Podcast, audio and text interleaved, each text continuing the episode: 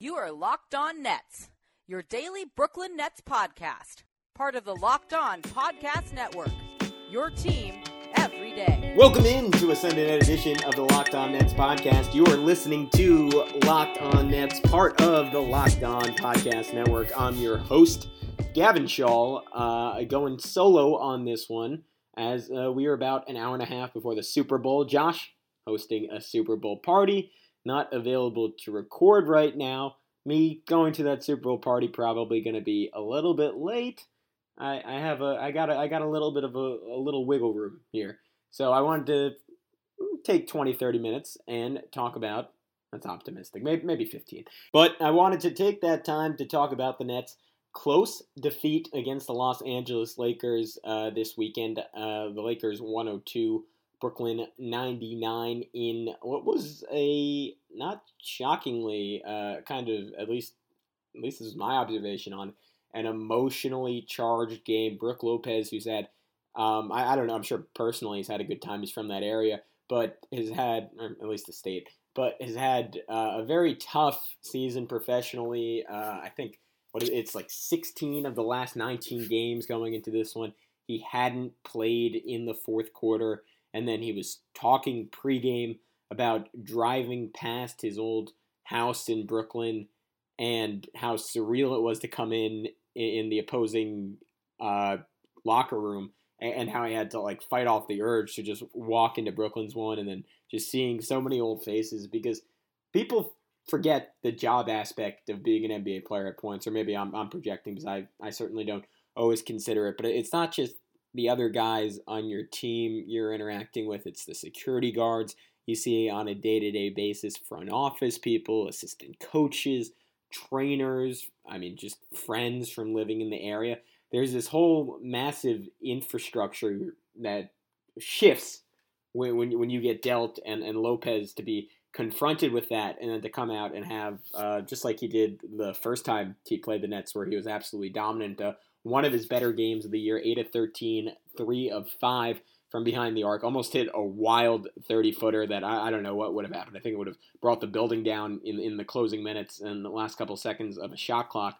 Um, had a big block on Jared Allen. And all in all, there was just, you could just tell it was emotionally charged for him. Um, I don't know if there were words said, and maybe Spencer Dinwiddie threw out after he had a great third quarter, hey, I own Brooklyn now, or I, it probably would have occurred earlier in the game, but um, or, or or if Lopez said something to him, like you're not ready to wear the crown yet, but there was, and I could just be totally making this up, and it might have just been like typical both guys going really hard, but, but there was like some shoving between the two of them, and Lopez in particular seemed to like have taken issue with something Dinwiddie did because he was like pushing him after plays, like holding him from getting up the court.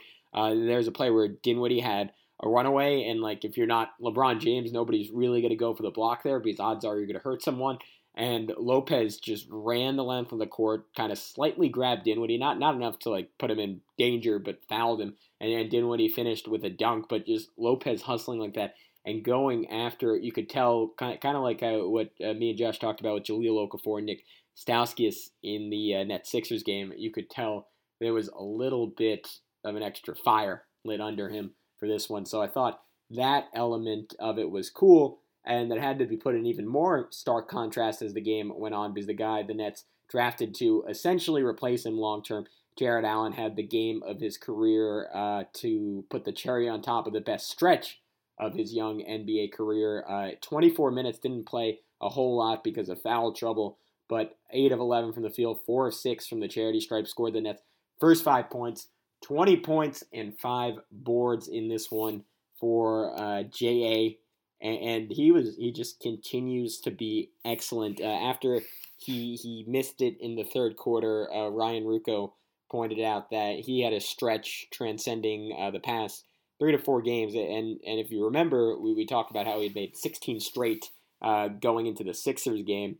Um, after the hot start tonight, he was twenty-six of twenty-seven field goals over that three, three and a half game stretch. And that that's just mind numbing. Like I, I, I mean, maybe they did. I'd, I'd love to see if Elias or uh, E S P N Stats and Info uh, has the last time a guy had a better shooting stretch than that over twenty-seven, twenty-eight shots, because that's just absurd. I, I don't care if you're a center. I, I don't care if you're mostly used as a roll man, but that that's to, to go twenty-six of twenty-seven when you're taking more than five shots a game. I mean, not a lot more, but uh, around five shots a game is, is utterly ridiculous. Because I mean, it's not like they're playing against eight-year-olds. They're playing against guys that are equally big, equally athletic. Um, I mean, and, and even in college, when there's a dominant big guy, you usually don't see that kind of efficiency. So that's that's really something to be celebrated and applauded, and again, kind of emblematic of the jump uh, Allen has made. He, he's so much more patient than he was earlier in the season. There was a great play between him and D'Lo where he just ran the floor, and D'Lo kind of slowed things down, then threw in a lob to him, and he's guarded by Josh Hart. And earlier in the season, you'd see him bring the ball down and kind of get tripped up by smaller guys, and this time that you saw the instinct was still there. He brought the ball down a little bit. Hart seemed like he had a chance to make a play on it, but then Allen was smart enough and patient enough to kind of pump fake, uh, give himself a second to regather, then go with one hand to flush it, and Hart absolutely did not have a chance. And that, that's kind of the biggest thing for a young big. I mean, on top of the obvious stuff of coordination and post moves, it, it's for them to recognize their physical talent, appreciate them, and then turn that into the confidence to use them and take advantage of guys on the other team, and he certainly did that. All right, so uh, as far as the how the actual game went, uh, extremely competitive. First half, really back and forth. Wasn't really always thrilled with how the Nets played defense in this one, giving up fifty-nine in half number one, and then just a ridiculously torrid stretch of three-pointers in the in the third quarter. It seemed like the Nets were going to kind of give this one away. It wasn't really a, collectively like a great effort, particularly on defense. They were just kind of careless and leaving guys open, and the Lakers, who shot poorly in half number one, uh, made them pay, for, at least from outside the paint, uh, made the Nets kind of pay for it in half number two, having a stretch where they hit four three-pointers in a row. And then it was really, it was Spencer Dinwiddie keeping them in it. He scored fourteen points in the first six minutes of quarter number three, actually giving the Nets a pretty comfortable lead. And, and it was just Dinwiddie at his absolute apex. And and I want to I want to talk about that. But first, I want to tell you why uh, Dinwiddie is a good guy to make money off of. And the medium you can use to do that is Draft. So fantasy sports fans, it's time to listen up. Did you know that your chances of winning on Draft are eighty percent better than on salary cap sites? That's why Draft is my favorite fantasy site. No more getting crushed by the pros. And it's not just me. More than one million people that have already downloaded Draft are enjoying it too. Playing a real live N B A draft right now and be done in under five minutes and get paid out the next day. Drafts are filling every second, so you can join one whenever you want. All new players get a free entry into a real money draft when you make your first deposit, but you have to use my promo code L O N E T S. That's L O N E T S. That's right, playing a real money draft for free just by using my promo code L O N E T S. But it gets even better. Draft is so sure you'll love it that they're even offering Locked On Nets listeners a money-back guarantee up to one hundred dollars. It's a good deal. Just search Draft in your app store or, or go to draft dot com and come play free right now with the promo code L O N E T S, L O N E T S. Super Bowl Sunday, great day to get uh, some gambling in, whether you use Draft or you use my bookie, uh, both sponsors of uh, the Locked On Podcast Network. You can uh, you can up the stakes a little bit, and and why not? It's Super Bowl Sunday, time to take some risks. All right, Spencer Dinwiddie. Yeah, it was really it was really peak Dinwiddie in the uh, third quarter of this game. His ability to get to the rim, especially when when he gets his confidence going, and and the Lakers don't really have a particularly um, enthusiastic uh, defensive backcourt, and, and don't play with a ton of shot blockers at the rim, as particularly when Larry Nance isn't in there. Like, Dinwiddie kind of had his way, and he was just beating guys off the dribble, doing a really good job being patient in the pick and roll, generating switches, and then attacking off of it, mixing in two deep threes, smacking them right in guys' faces, and that, that quiet swagger that he has. I think he might have been fired up a little bit by by the back and forth he had with Brooke Lopez, but he played uh, one of one of his better games in recent memory, coming off a great one against the uh, Philadelphia seventy-sixers, so that was cool to see him build on that performance. Um, in stark contrast, uh, we mentioned Dinwiddie, fourteen points the first six minutes of the third. The Nets collectively, the six minutes of the fourth quarter, just kind of fell apart. Uh, two points over the first six minutes of the fourth as a team.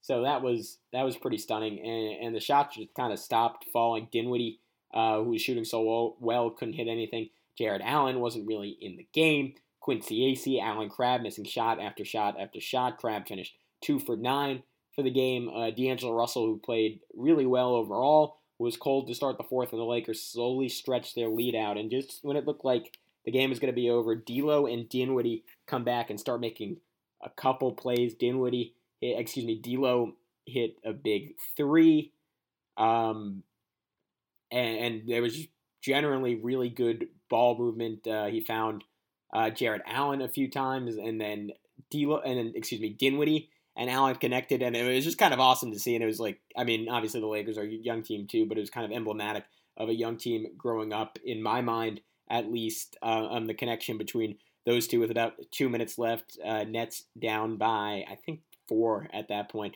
or maybe six, and Dinwiddie just knifed his way through traffic, used his uh, backside to kind of carve out some space, and then just threw this nice little pocket pass to Allen, who hit a floater in traffic. And just that that combination, it, it's I'm, I'm sure just about everyone listening feels the same way. It, it really does get me hyped. I don't know how else to say it. I get, get like a little jolt of energy every every time I see those two make a play in, in the clutch, because it really is, it's it's beautiful. It's seeing a team grow up in front of your eyes. And it, it's the kind of stuff that if, if this Nets team ever goes anywhere down the road, uh, you're going to see in like a montage one day. And I know that's that's uh, probably getting a little bit too emotional over a ultimately meaningless play and a loss to the Lakers, but it was pretty awesome to see. Uh, while we have a second, I want to remind everyone to uh, check out uh, the entirety of Substance uh, the Locked On Podcast Network has to offer. We we usually tell you uh, the latest going on in Locked On N B A, and, and that show is great, usually having national guests and sometimes featuring uh, the best of our local podcast hosts, such as myself. Um, so that's cool to listen to. But I, I really want to want to talk about the work the local podcasts do, because I, I think slowly and slowly as, as this thing is building, Uh, we are getting better and better guests, and uh, a great example of that is Locked On Celtics had Brad Stevens on for an incredible fifteen-minute segment, and he kind of broke down his whole philosophy as a coach. And you listen to it, you really get a good gauge of what makes Brad Stevens special and, and really different than a lot of other N B A coaches. So I'd I would uh, encourage everyone to uh, check that out, and who knows, maybe it'll Uh, give Kenny Atkinson an excuse to hop on the podcast at some point this year. That'd be pretty cool. All right, uh, back with the podcast. Yeah, so the Nets uh, down by six down the stretch. Uh, just didn't make enough plays to win it. Uh, Allen Crabbe, who, uh, credit him, played excellent defense down the stretch, missed a wide-open three that would have cut the lead to one. And then uh, there was a sequence even before that where Jared Allen uh, made uh, – Really, at the time, it seemed like a potentially game-saving block on Brooke Lopez, because if Lopez had hit the shot, uh, it probably would have been pretty close to an insurmountable lead for the Lakers, and Allen just flashes out of nowhere and help defense and really swats it. And then Allen gets a good dish um, on the other end from, I can't remember, it was either Dinwiddie or D'Lo, and, and Lopez just catches him, and and you would have thought Allen could have out-jumped him, but Lopez, not really known for his defense or rim protection, necessarily uh, made a great play on the ball, destroying Allen's dunk attempt. Um, yeah, so just to see those two go back and forth, and like obviously like, it seemed like Allen had probably a slightly better game, but obviously Lopez kind of won the war with his Lakers walking out with a three-point win. And and, and then I, before I get into that, I should mention like the final play of the game, the Nets having a chance to uh, get the ball back down by two. Uh, Lopez takes a fadeaway as the shot clock expires, and then just totally unable to get the rebound, and that kind of summed up the game with the Lakers just being more physical around the bucket. And Allen actually had relatively good position on Julius Randle, but the rebound went a little long, and Randle just kind of uh, refused to give up any ground, and Allen was trying to push him back, but Randle was just too strong, got the ball, got out to Josh Hart, they foul him, they foul Julius Randle, goes one of two from the charity stripe. The Nets get it back, down three. They have a chance to win it. Joe Harris uh, misses a twenty-five-footer with a second left, and that that just about did it. Uh, yeah, so I just wanted to kind of wrap this up by, I guess, talking about the, the biggest question that comes up anytime Brooke Lopez plays the Nets, or all two so far. Could he re-sign with the Nets this offseason? And I, I think, at least in my uh, conspiracy-loving mind, that was part of the calculus of the Nets when they traded him away. Like, this is just going to be for one year, and it could give everyone else, uh, namely Jared Allen, an opportunity to develop in the meantime. And then if we don't like the way things are going with that, or if we see him as more of a backup, uh, then uh, we could potentially uh, get Brooke Lopez back. But now Allen uh, clearly looks like he's ready to start, or if he's not ready to start now, um, will by next se- will be by next season. Uh, Jahlil Okafor, a lot of ups and downs, but at the very least seems like a fairly competent backup at that spot. And it, it's it just seems like it would be, on one hand, it'd be kind of weird to allocate money to that spot when it seems like there are solutions there, and the Nets probably shouldn't be playing paying up to the salary cap anyways, which they'd have to do to make any type of competitive offer to Lopez, and they'd probably have to go over. So just from that perspective, it might not be feasible. But on the other hand, like, Lopez's shooting would do wonders for this offense and how far it's come with Spencer Dinwiddie and D'Angelo Russell. At that point, you really have an opportunity to kind of play skill ball, and you could even play Lopez and Allen uh, together with Allen's defensive flexibility if you didn't want to do that. You have Lopez, D'Lo, Dinwiddie, Carroll, maybe another defensive guy in there, R H J.